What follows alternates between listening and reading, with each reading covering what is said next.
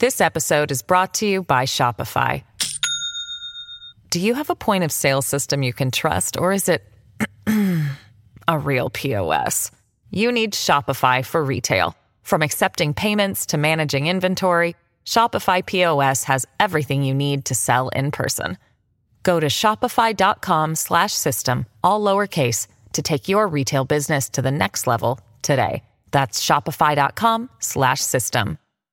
Hello, everybody. This is Marshall Poe. I'm the editor of the New Books Network. NBN listeners like to read books and buy them. So we thought we'd tell you that right now, our friends at Princeton University Press are having a remarkable site wide sale. You can get 50% off books, including ebooks and audiobooks, with the code 50, F I F T Y, at checkout until May 31. You can save some real money on Princeton University Press books. I encourage you to go there and check it out.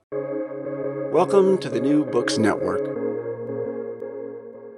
Hi everyone, I'm Yash, your host for the New Books Network. Today we will talk to Dr. Ruchi Chaturvedi about her new book, Violence of Democracy Interparty Conflict in South India. The book was published by Duke University Press in 2023. Ruchi Chaturvedi is a senior lecturer of sociology at the University of Cape Town. She is a political and legal anthropologist who works on cultures of democracy, popular politics, and political violence in post colonial democracies. Thank you, Ruchi, for joining me today for the conversation. It's great to have you here. Thanks so much. Yes. So, starting with the first question, how did you become interested in the study of political violence, and why did you choose to focus on Kannur and Kerala more specifically? Um, so I guess like a number of these, you know, projects emerge out of one's own biography, right? And um, at the risk of giving away my age, I I, I um, I I grew up at a time or came of age at a time when, as you know, the Hindu right uh, was you know quite on the on the rise. Uh, Babri Masjid, uh, you know, fell when I was, uh, I remember correctly, when I was in high school, and um, and at the same time, one had this kind of a romance of of uh, socialist and communist movements. And I'm a North Indian through and through, born and raised in North India. But I think I had this sort of romantic vision of Kerala being a place that was doing some kind of an interesting, uh, you know, in both in its dispositions, in its more uh, broad range policies. Uh, we were all sort of enamored of the Kerala experiment. Um, so I sort of went to Kerala with, you know, with that as part of that romance, if you will, but only to sort of uh, on the ground find folks far more, you know, uh, as these things, you know, always the reality is way more complicated. And uh, I'd actually been very drawn to a film by, called Piravi uh, by K. Shaji. And that was on what is called the Rajan case in, you know, in Kerala. Everybody, most people know about it where uh, a young man uh, disappeared in Calicut, uh, reportedly tortured and, and killed by police during the emergency. And Naxal movements had, you know, had had their own uh, time in Kerala, and the emergency came soon after. So I think those two sort of very com- like different kinds of strands, uh, an interest in in what has been on communist Kerala uh, but then and also an interest in questions of violence, which also you know had something to do with the people I was studying with uh, when I started my graduate studies, and uh, which drew me to Kerala more to look at the Piravi case uh, or the or the Rajan um, you know Rajan case, and uh, and then sort of stumbled upon this thing that had been going on in Kannur for a long time uh, which was, uh, you know, intensification of violence between these two groups. And my entry point were lawyers, uh, lawyers who were defending, um, actually members from the Hindu right who were who had also defended police people uh, during the Rajan case, and uh, and then sort of things followed. So um, so yeah, I had been sort of you know looking to study political life uh, had a romantic vision of political life in Kerala, but then encountering far more com- complicated and more senior side of things, ended up getting drawn into those questions. Uh, so yeah, I think that's sort of some kind of a reply. No, that's really interesting because I mean, I recently interviewed Dr. Moyukh Chatterjee about his book, and it's interesting how um, he was speaking about his. Uh, he works in political violence as well, and he was talking about he went to university at the time of Godhra, so that really captivated him, inspired him. You're talking about the fact that Babri happened at a time when you were in high school, and similarly, I work on political violence, and for me, it's been the 2015 election. That's when I started university and what's followed. So it's interesting how all of our different political contexts, but see almost different generations of political life in India that we've sit in. Yeah, yeah, no, definitely. Yeah. Now, moving on, um, your project spans across multiple decades of pre and post independent India and involved periods of ethnographic fieldwork that took place nearly 20 years ago and also as recent as 2017. As a result, I was curious about how the life of the project, so to say, has evolved over time and what have been some of the major challenges of undertaking such an expansive study. I mean, I find that question really interesting, and it sort of speaks uh, to the heart of of many things that propelled or this book in the form and shape that it's taken. Um, I mean, you know, uh, like I earlier said, I grew up in North India, um, and I'm, you know, I was trained in sociology, social anthropology, and in that sense, uh, Kerala, you know, a study of Kerala is like being a native yet non-native anthropologist, a native of India, but a non native uh, of Kerala. Um, studying the violence itself, like, you know, on the backs of, of 2002 as well. I mean, 2002 had just happened. The pogrom in Gujarat had just happened when I began my work, uh, when I first sort of began really uh, studying this, this, uh, this violence.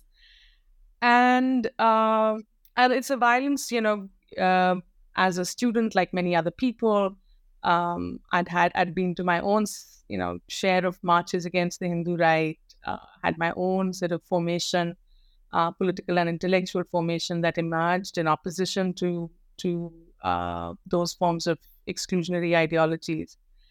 And here, but here I was uh, studying not just the violence of the Hindu right, but also of the left um, and of the left, which nationally has been set up as uh, as the counterforce, um, as one that will help us uh, transcend and and get past uh, get past uh, what we're facing right now. Um, so in so I had to keep taking these pauses and thinking about what is it that I was doing. Um, that um, that while there was you know a lot of people who were studying the Hindu right and I was, you know, happy to contribute to that work, I also had to grapple with the fact that I was studying the violence of the left. And um, and then I had to ask myself, you know, I'm like uh, immersed in Kerala, but also stepping away from Kerala. Uh, and what does that relationship mean to to be, you know, you you grow up with area studies, you grow, grow up as a South Asianist, like wanting to zone in and immerse yourself in this context, but these these things are not not uh, specific to Kerala or specific to India. Uh, my own context kept changing, and uh, and then you know that was sort of a kind of another pause, and it gave me another standpoint as, as I moved to South Africa. And South Africa sort of became a certain kind. I had to sort of take stock again. What does it mean to think about Kerala? What does it mean to think about India from a place like South Africa? Uh, which has its own democracy and its own popular politics and its own xenophobias and its own violence. And each of these things speaks to each other. So uh, the challenge was, I think, yeah, I think the challenge, I'm not sure if I can name like one set of challenges, um, but the fact of, of uh, the fact that the study became expansive because of these reasons of uh, these reasons sort of pushed me to pause, take stock, think about what is it that I was doing, what does it mean to study for a native, non-native, and you know, anthropologist. What does it mean to study not violence of the right and the violence of the left? What does it mean to study it from different locations, uh, from Southern African location, from you know, not just an Indian location, not just a Kerala location. Uh, so I think each of those pauses pushed me to make this make this study. Uh, yeah, I, I, like that word. I mean, expansive is a, is a great word to use. So yeah, I like it. Thanks. Thank you. That's really informative, even if it's a little scary as like a graduate student to think of the all the directions that my work might go into that I don't foresee right now. Yeah. Uh, now, moving on to the book, a major argument you make is that majoritarianism isn't merely a function of ideological agendas, but is foundational to the system of representative democracy. Could you elaborate on this for the audience? So I think that that that argument has developed in the last few years. I mean, like a, you know, something that I must say is that 2014 and 2019 uh, the electoral victories that we've seen of the right, everything that we have been witnessing, especially since 2014, um, have of course left a deep mark on on everyone.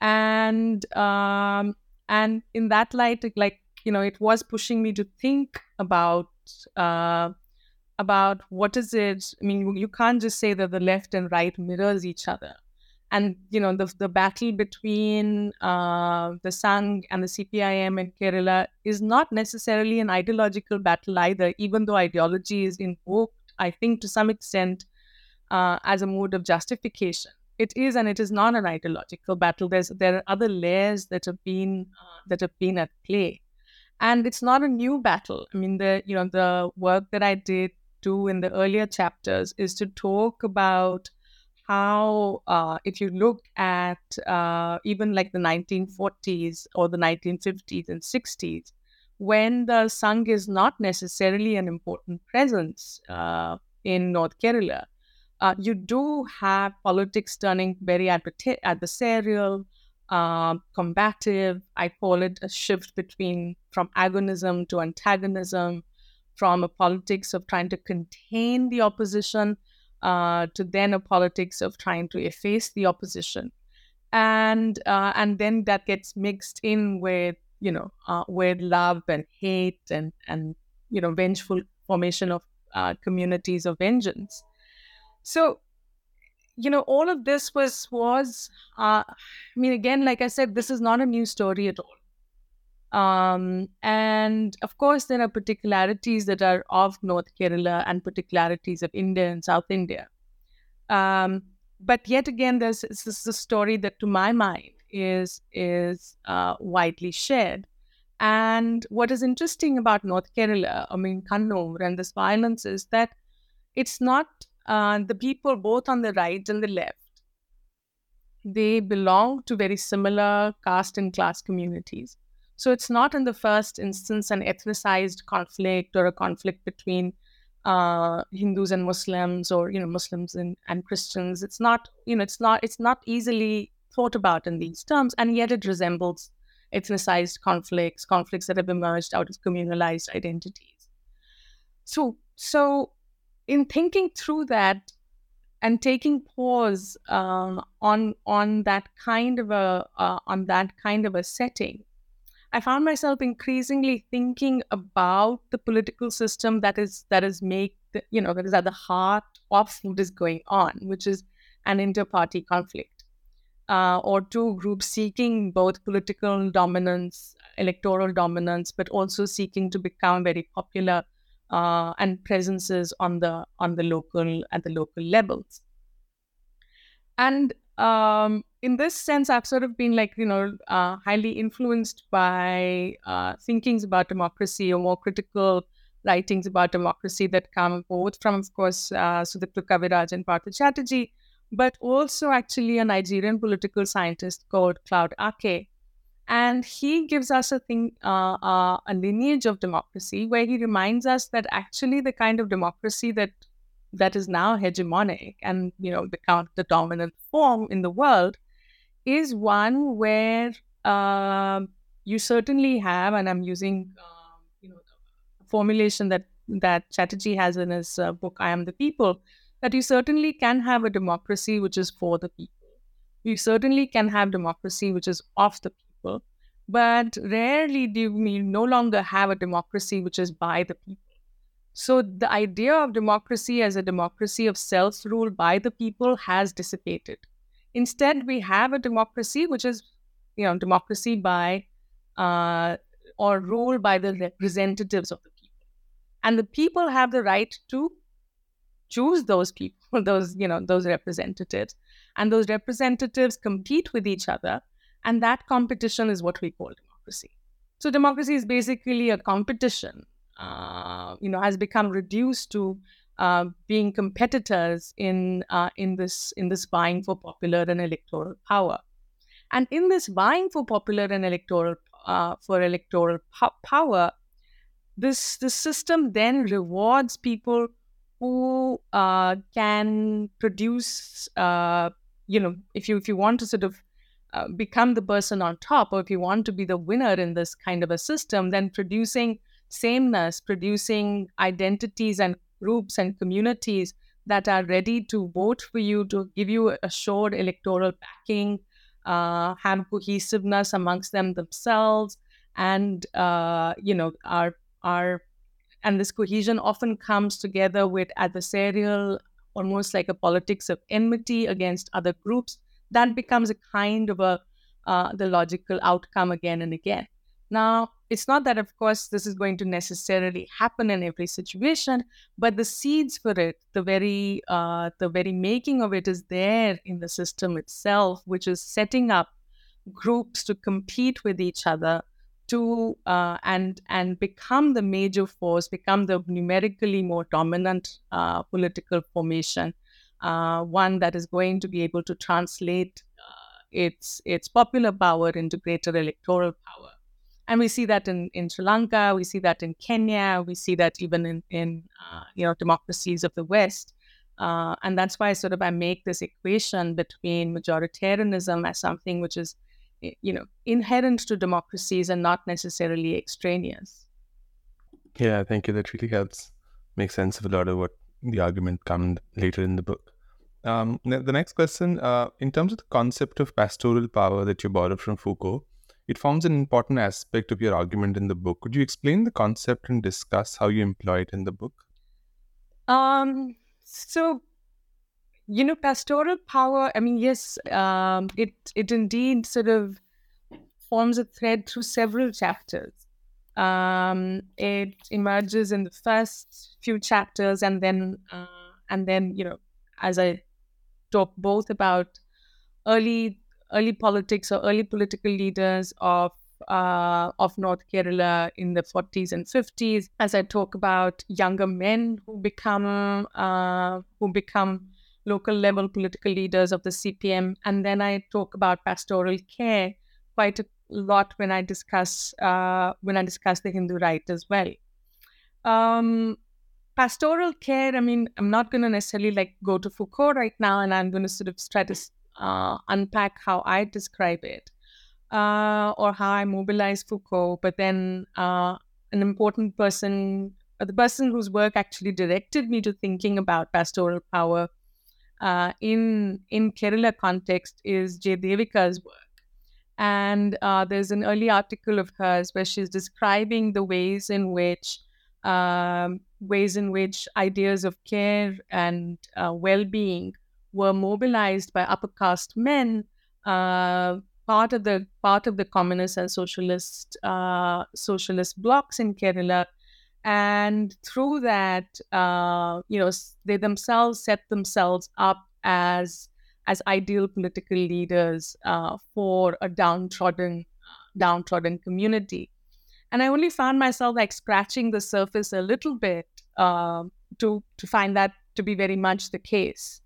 Um, so I write about uh, A.K. Gopalan, you know, preeminent uh, CPI and CPIM leader, uh, and then a more uh, a leader who is of the socialist of the Praja Socialist Party, PR Kurup, uh, who is known more locally in, in Kerala. And in both instances, I talk about the ways in which they mobilize the ideas of looking after the downtrodden, looking, you know, uh, taking care of of um, men and women from other communities you know small acts of care helping them build their the shed of their house the roads um, also commensality like you know breaking caste taboos to emerge and, and position themselves as men who would who can lead the community. And here the term social worker and political worker at some point you know, you know they start getting imbricated or becoming uh, becoming tied to each other. Um, Partha Chatterjee, again, like, you know, to invoke him, uh, describes some of these acts as part of his writings on, on political society as well and talks about the ways in which these everyday acts of care become modes of mediating between the desire to obtain state power and and uh, populations uh, on the ground. And and we know that uh, governmentality and biopolitics are, are closely uh, are closely linked to this. Um, and then I sort of take up this uh, this notion of pastoral care, um, thinking about more local, you know, more um, workers down down the hierarchy uh, of the party, which is the CPI, uh, CPIM, uh, as well as the RSS, BJP cadres, and each of them also carrying on these small acts of of looking after you know people in their neighborhood, uh, shepherding almost, you know, to use that Foucauldian term, but for us for something in return, right? And then there was always a reciprocity here. The idea that you would get uh, that popular status, the idea that you would get uh, support, you know, and then that might also translate into electoral support. That's very much a part of the ethos that you that you see. Something that I discuss also is how this idea of pastoral care is built into the notion, like a the, the forms of political masculinity that become hegemonic in Kerala. So uh, much as the protester and the angry, righteous, uh, you know, comrade uh, is one form of uh, hegemonic political masculinity that you see emerging. The the one who's going to also take care of the community and be that kind of big brother figure um, is is another kind of uh, you know form of political masculinity that you see emerging that mobilizes uh, pastoral care, and it has a long, long history that it, I try to plot at least from the 1930s, 40s onwards. Thank you, and that I think that really sets us up for the next question, which was more specifically about chapter three, which I found to be one of the more fascinating chapters, which is titled "Care, Connectedness, and Violence in Hindu Right Communities." I found the contradictory juxtaposition of care and violence amongst Hindu nationalist mobilization really intriguing. Could you discuss some of the ways in which care facilitates the violence of the Hindu right and their mobilization?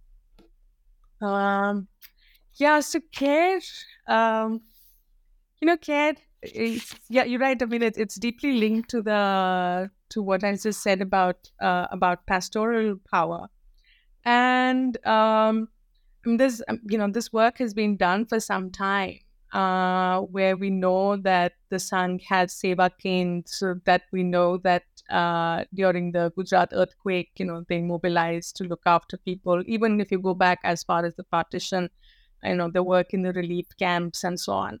So we know that that kind of uh, work of uh, doing care is uh, is very pivotal for Sangh mobilization and um, and then of course you know like just as I was describing earlier, the it's it's at this more organized levels, but it is you know people running of ambulances, blood donation camps, uh, having tutorial groups for young kids who are coming from more deprived backgrounds. You know, all of these are you know necessarily necessarily there.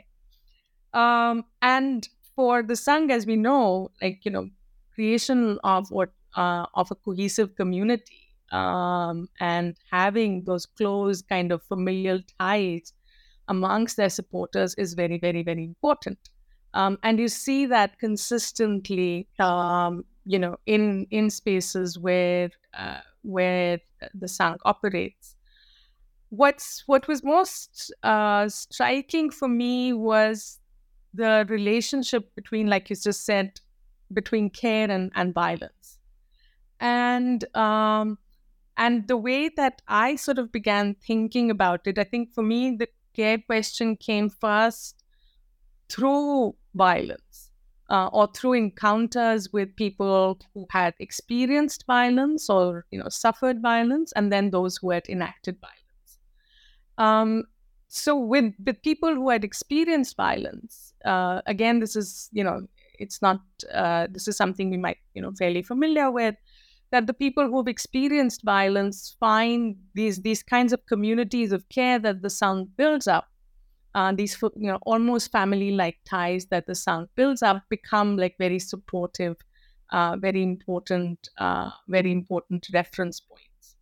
But then it becomes something else that the communities that that the Sangh builds up are also communities where people who have enacted the violence are able to uh, are able to almost uh, disavow or you know dissolve their guilt into this larger community. They themselves don't have to be held responsible for the violence. It's almost like nobody you know the community helps them to almost forget the guilt that they that they inhabit uh, or that that they that that is floating through them. So the kind of people that i was studying and encountering were not necessarily your you know this episode is brought to you by shopify do you have a point of sale system you can trust or is it a real POS. You need Shopify for retail. From accepting payments to managing inventory, Shopify POS has everything you need to sell in person. Go to shopify.com/system all lowercase to take your retail business to the next level today. That's shopify.com slash system.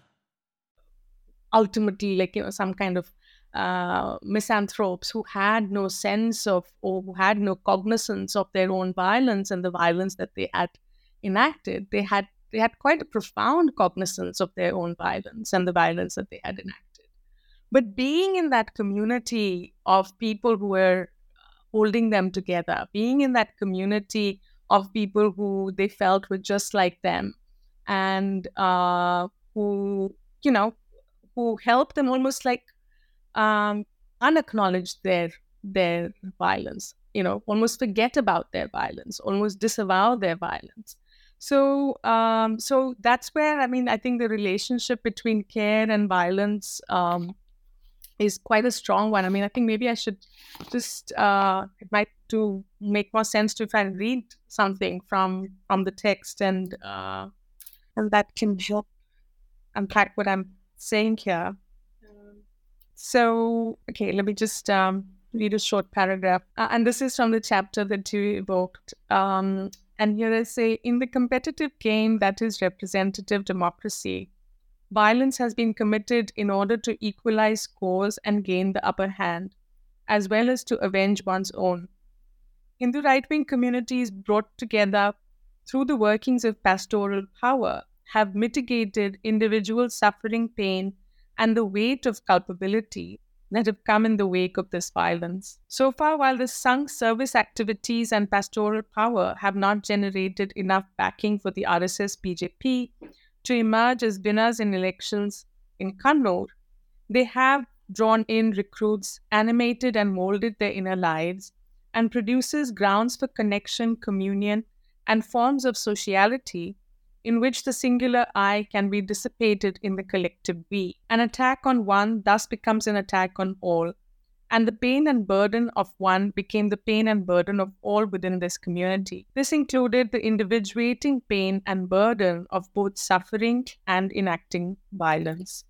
Um, so yeah, that that's the sort of um, so I think like care is something that almost sort of produces violence or creates the you know in these kind of cohesive communities that position themselves against an against an adversity or an enemy is something where that creates the conditions for violence. But it, care is also something that um, the violence in turn also lets you know in turn also produces greater cohesion uh, amongst these caring communities. Uh, yeah, in, in in this context. Yeah, absolutely, and for me, again, it was particularly fascinating also because a lot of the political science literature that I go through tends to like insufficiently focus on the affective forces and tends to focus more on the material and how that links to electoral and voter preferences, particularly when it comes to the Hindu right. So I think it was really helpful to have these affective understandings. But secondly, what you just said about is not just about the victims of violence, it was also about those who enact violence and how does care produce the conditions under which their experiences of enacting violence almost get blurred into acts of care and how that's particularly relevant i think for the current period as well where we're seeing this almost explosion of violence in the name of hindutva and hindu right especially and the passage you quoted again like perfectly uh, preempts the other question that i had because you reflect that tension there between achieving or not achieving electoral dominance, but still having this community.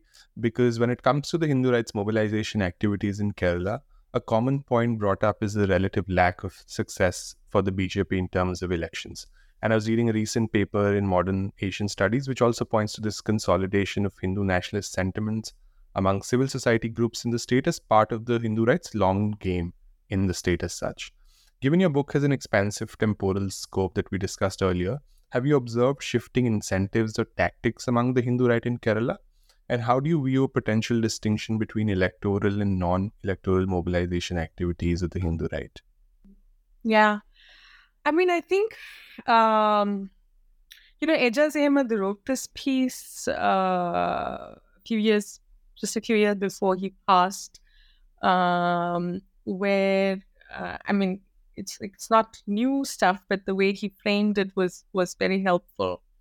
Um, which is that the Hindu rights uh, has been, you know, it, it seeks to to uh, change the social subjectivity of people of uh, Indian citizens uh, in order to uh, in order to become in order to obtain a permanent political majority. And um, and I think that work of, as we all know, uh, of changing the social subjectivity has been happening for an incredibly long time, um, and and the machine is is you know well works quite well, or you know sadly works quite well at least in several parts of the country.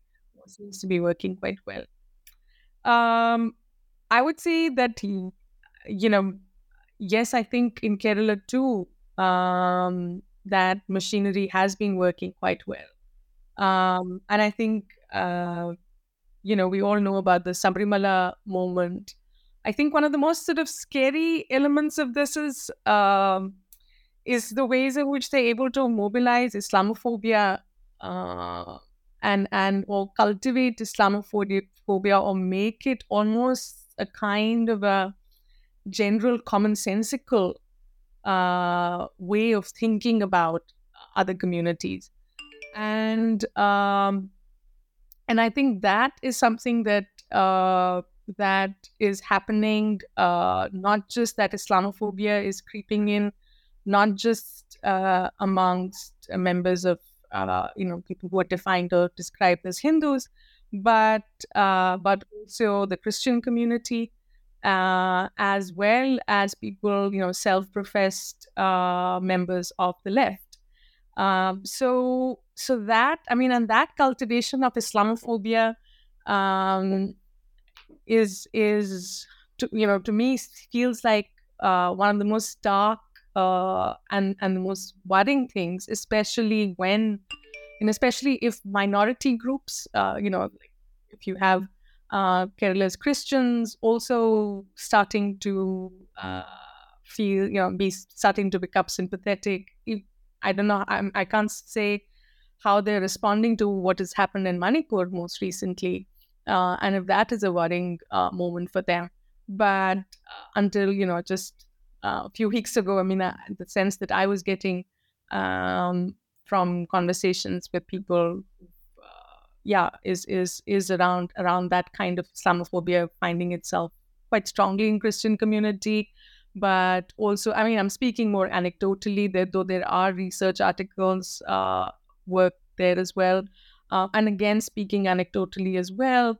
Um, but again, you know, but while having while noting that there's also work that's coming out, uh, and some of which that I cite in the book uh, on the ways in which even amongst the left uh, sympathies, not necessarily voting, but but sharing uh, that uh, that dread of the Muslim is is uh, it's quite yeah it's pretty pervasive.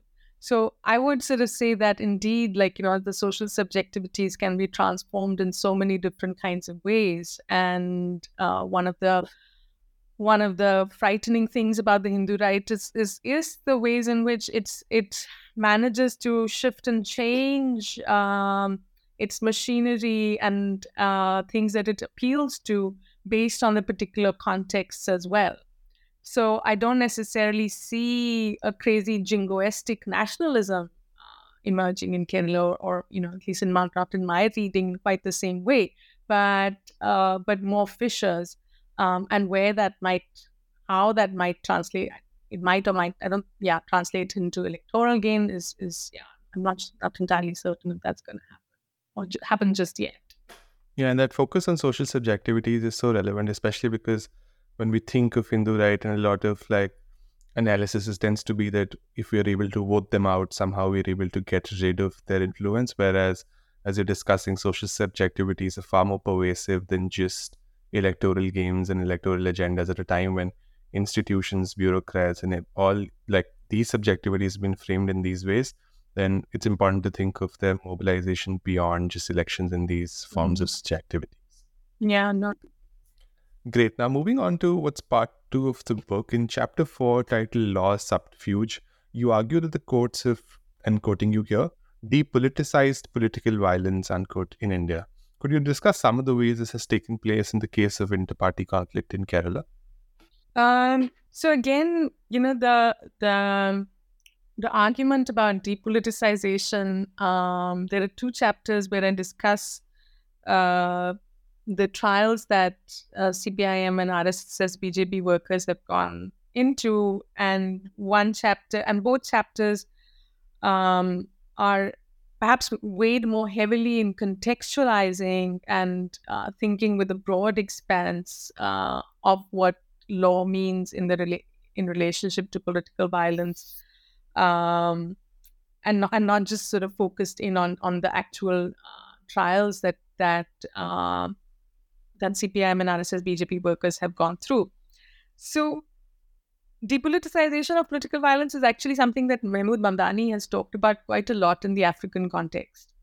And um, and of course, the context that he is describing is is uh, you know the scales of violence that he is describing have been much bigger.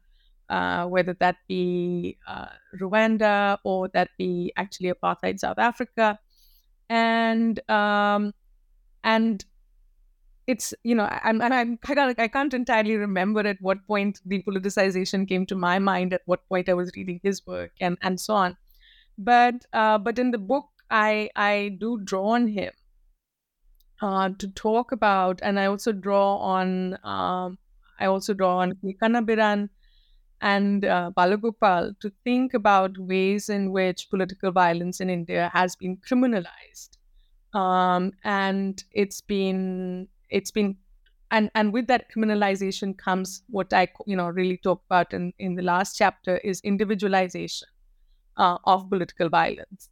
So the ways in which I mean I I think through what I call like uh, paradigms of responsibility and the ways in which responsibility is understood in the criminal justice system.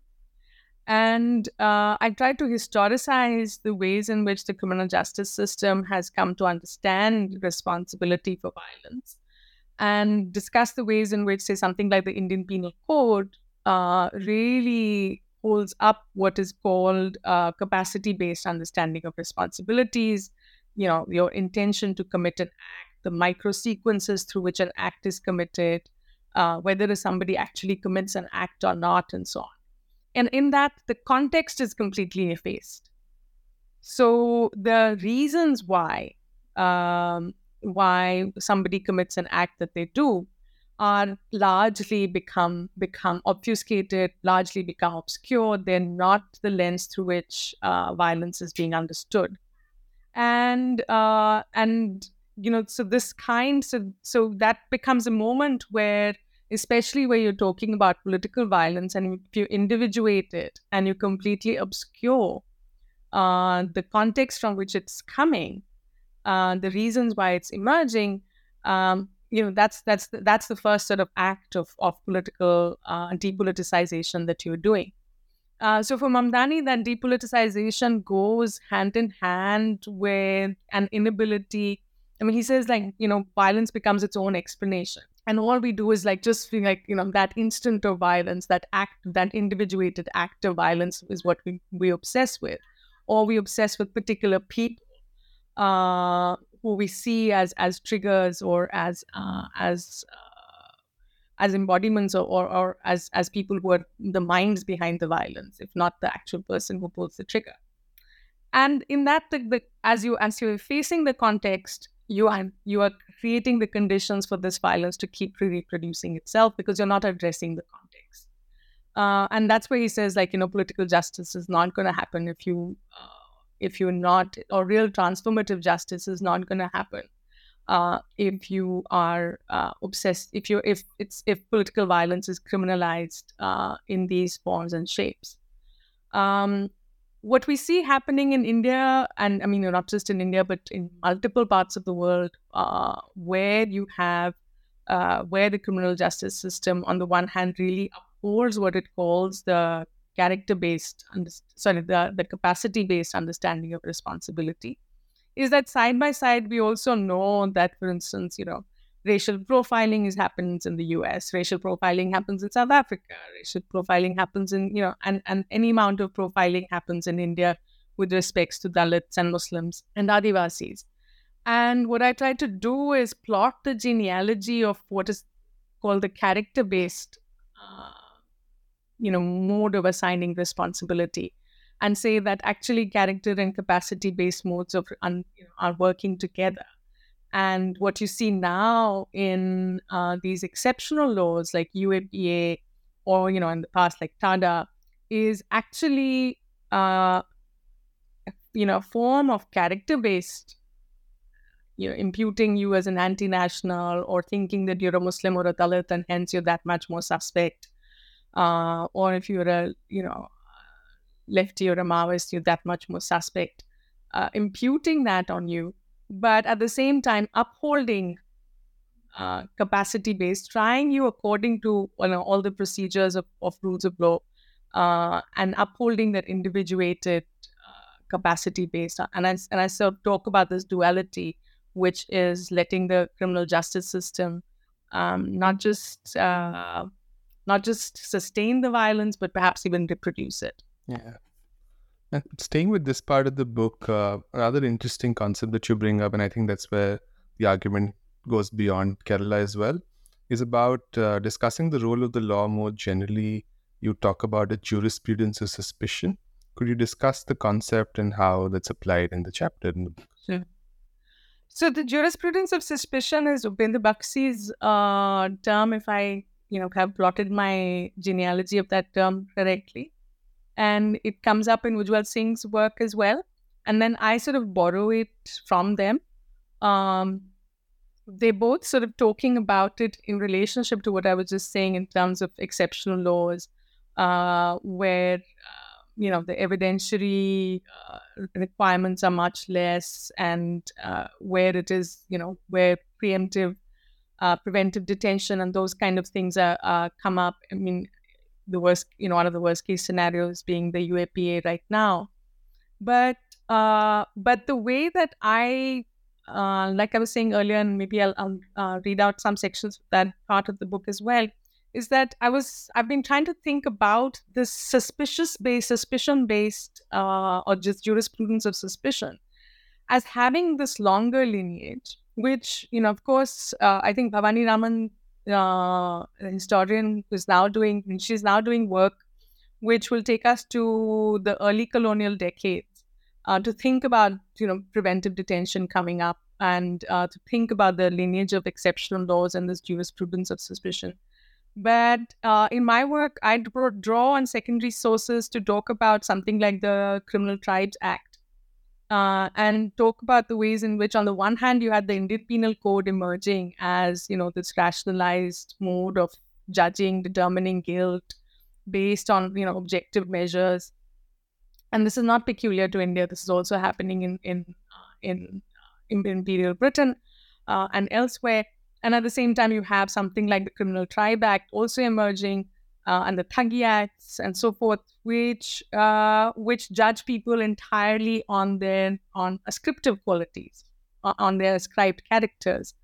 Um, so I talk about how these two have actually been uh, going hand in hand, and uh, this this kind of a duality, which is very much part of the Indian democratic system and very much part of most democracies and and uh, criminal justice systems and one being masking the other.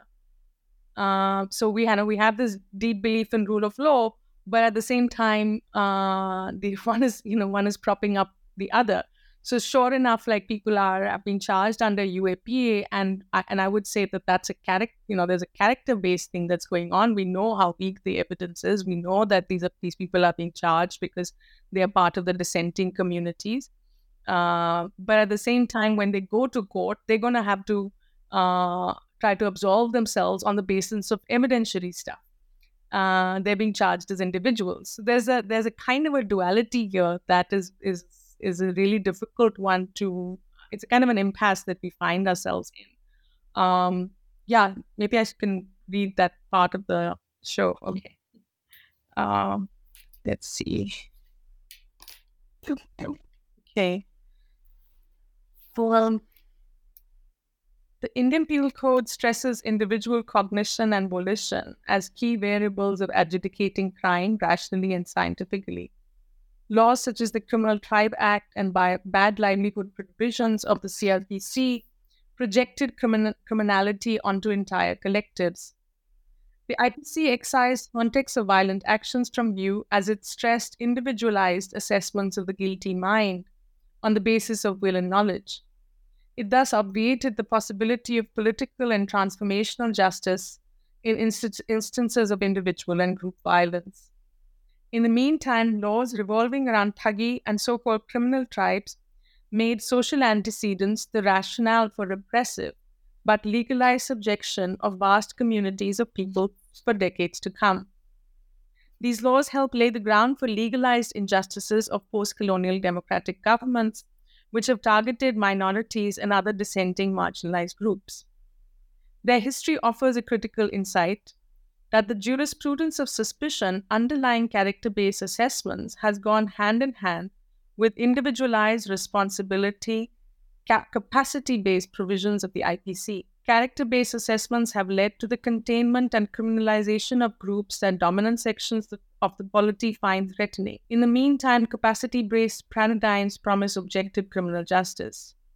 They are cogs of the same wheel that granted legitimacy to the colonial state while securing its sovereignty. They perform a comparable role in post colonial democratic times. Um, so yeah, that's sort of like the the argument that I'm making about you know pushing expanding jurisprudence of suspicion, if you will, um, to both talk about the past and the current moment. Yeah, thank you for that. Uh, it's, and it's especially relevant again when we think of how in the current moment it's almost as if even this is insufficient for them. So if we look at all these inst- instances of bulldozers being used against innocent Muslims or Muslims who are even under some slight suspicion of any activity without relegating all aspects of rule of law under the carpet and just going ahead and razing homes of Muslims for no reason apart from again what those descriptive characteristics of just being Muslim. And that's what's particularly tragic as if like even these instances and these uh, infrastructures are not enough for them and they're always looking to make it worse in some ways. Uh, having said that, yeah. Now, I was just going to add, but the interesting thing with that is that we know that they're being targeted because they're Muslims. Um, but at the same time, to get redress for them, that would, you know, you would it would end up becoming this where it's your such and such bylaw. Did you break that bylaw? Such and such regulation. So there's a weird sort of uh, coming together of the national bureaucratic with the deeply prejudicial. And I, and I think what I'm sort of trying to say is that um, the claim to rational bureaucratic and the claim to rule of law and having the rule of law helps, uh, you know, masks that prejudicial uh, or you know sustains it and perpetuates it. Uh, that that prejudicial violence from carrying on. Yeah, and also what's also relevant to hark back to something we discussed earlier, how this is not incidental. This is in some ways foundational to the very idea of democracy and representative democracy, which is one of the more important insights from your work. Now, in terms of the last question, I wanted to go back to the introduction, wherein the closing sentence of your introduction reads, "We may regard this book as a means of understanding a shared con- uh, a shared contemporary political condition." In that light, what are some of the insights do you think from the case of Kannur in Kerala that are instructive for scholars of democratization and political violence like myself? Um, So, like I said, you know, like this book was being written from multiple standpoints and from multiple locations. Um, and in some senses, it's you know, it's um, a book where where I talk. I mean, I, I grapple with, I work through uh, through the details of violence that have happened in North Kerala over several decades, and at the same time, I, you know, I, I call it an exceptional normal case. Um, there are many exceptionalities to it, which I won't go into right now, but I call it exceptional normal because I say it's it's like that thing that stands out, but it actually is reflecting something that is widely pervasive and it's it's seen in multiple parts of the world and it's and it's normal to uh, to modern democratic political life. Uh, so I think that the takeaways for me for people working on democracy on political violence elsewhere is um yeah i didn't i didn't do a work of like you know thinking of them as one two three but now that you've sort of posed this question like that i was thinking i should have like tried to say one two three but but let me try anyway. Um one to sort of not think of what we're facing right now uh whether that be in india or whether that be in the form of a modi uh, or you know whether that be in the form of a Bolsonaro, uh, like you know extreme right wing populisms uh, there, or you know if you if you even think of uh, France and and the anti anti immigrant sentiment, to not sort of think of that as something that's extraneous. That this is just a question of bad leaders or bad ideologies, um, and if only that those bad that bad leadership and those bad bad ideologies could be fixed, uh, you know, things would be better. But to think uh, to think through the very political systems that we've all that we all share, that we all now have, and um, and whether that be France, whether that be Turkey, whether that be Brazil, or whether that be India, um, so I think that's sort of one of the main, like one of the big important points. Of course, a lot has been written about nationalisms, um, but uh, but nationalisms have themselves, uh, the nation state uh, themselves have sort of um, emerged in the 20th century within uh, within the within within the desire for or the aspiration to the actual institution of what we call uh, representative democracy. And in that light, to also keep reminding of our, ourselves of the fact that um, that representative democracy is is not the only form that has you know existed historically. There are multiple sort of iterations of it. That his democracy itself has had has a long and complicated history, and uh, and rule by representatives perhaps like has that capacity and and where again um, you know a, a, little a relatively little known political theorist like Claude Akez for me has been really helpful and perhaps you know for folks in in uh, working on South Asia and elsewhere might also be really helpful because he just also does this very important that you're thinking through the ways in which um, the comings of the market um, liberal you know liberalized economies and liberal democracy uh, have all have all just set us up for uh, have all almost sort of set us up for becoming these these compete competing units. Uh, and these competing units, whether the that be for uh, economic power or that be for for state power, and when you have these units competing, I mean, and that's the only way to translate uh, collective aspirations uh, into something more realizable, uh, you might be in for uh, something really god awful as majoritarianism.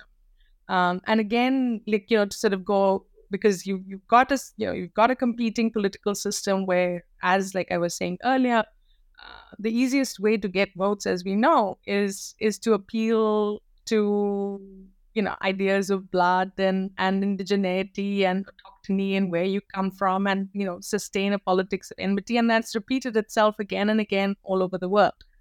So you know you've got that going and and that itself is written on what we call you know the majority principle uh, and my you know Gandhi says this, Ambedkar says it that you you have uh, you democracy says that they can they want to protect minorities, but they are not actually set up for that. Uh, you have to sort of think very hard um, in complicated ways to see how this how democracies can be how the majoritarianism which is inbuilt into democracies can be undone and that warning you know we've been getting for a really long time so um, so yeah i don't know if i did a very good job of of uh, concluding those three lessons but that's sort of where i would go maybe it was four. no thank you that's yeah that's really instructive and on the relatively somber note, we can end the conversation. Thank you, Ruchi, so much for taking out the time and speaking to us about your work.